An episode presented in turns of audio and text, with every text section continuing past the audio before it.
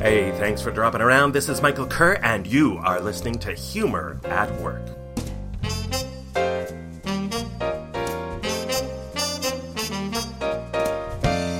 If you want to build a rocking, inspiring, innovative service first culture, and I'm guessing you do, then feedback is absolutely critical building a culture where feedback is welcomed, embraced. That's why I love this idea from the HR software company Workday, which has something they call Feedback Fridays. Every Friday they serve their they survey their 9600 employees. Feedback Friday helps them keep a pulse on what employees are thinking and feeling and helps the company amass a huge database they can draw upon to make sure they are focused on the right priorities when it comes to creating happier employees and a rocking great culture. So they might survey employees about their mental or physical health, or it could be a question about their relationship with their immediate manager. And yes, Feedback Friday has led to real changes at Workday. After all, the last thing you want to do is continually ask for everyone's feedback and have it disappear into a black hole. So why not try a version of Feedback Friday in your workplace? Even just asking one question or soliciting a simple yes or no vote on a topic can help give everyone a voice and a sense of belonging, as long as you share the results and, when appropriate, act on them.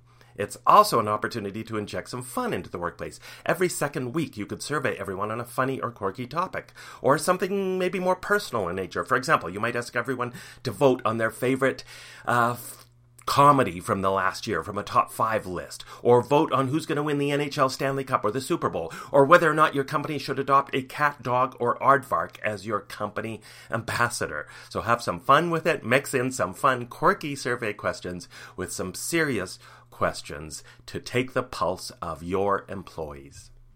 And my fun at work tip use handheld whiteboards, whiteboard signs. Uh, if you Google quick response whiteboards, you'll find them available at, at many places. You can find them on Amazon. These can add a little bit of fun interaction to your in person or virtual video meetings. You can use them to survey people in a fun way, brainstorm in a fun way, have people vote on a scale of 1 to 10 on a topic where they just write down the number on the handheld whiteboard sign or write down one word that describes how their week is going or month or year. So, all sorts of creative ways you can inject a little fun with those signs. And the quote of the week from Kai Falkenberg effective communication means taking in not just what's said, but what's unsaid, which is often more important.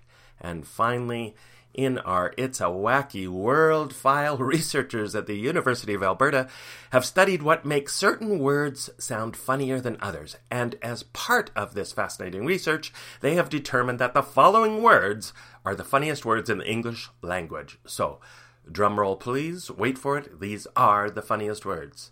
Upchuck, bubby, yaps, giggle, guffaw, puffball, jiggly, and honorable mentions go to Wriggly, Squiffy, and Lummox.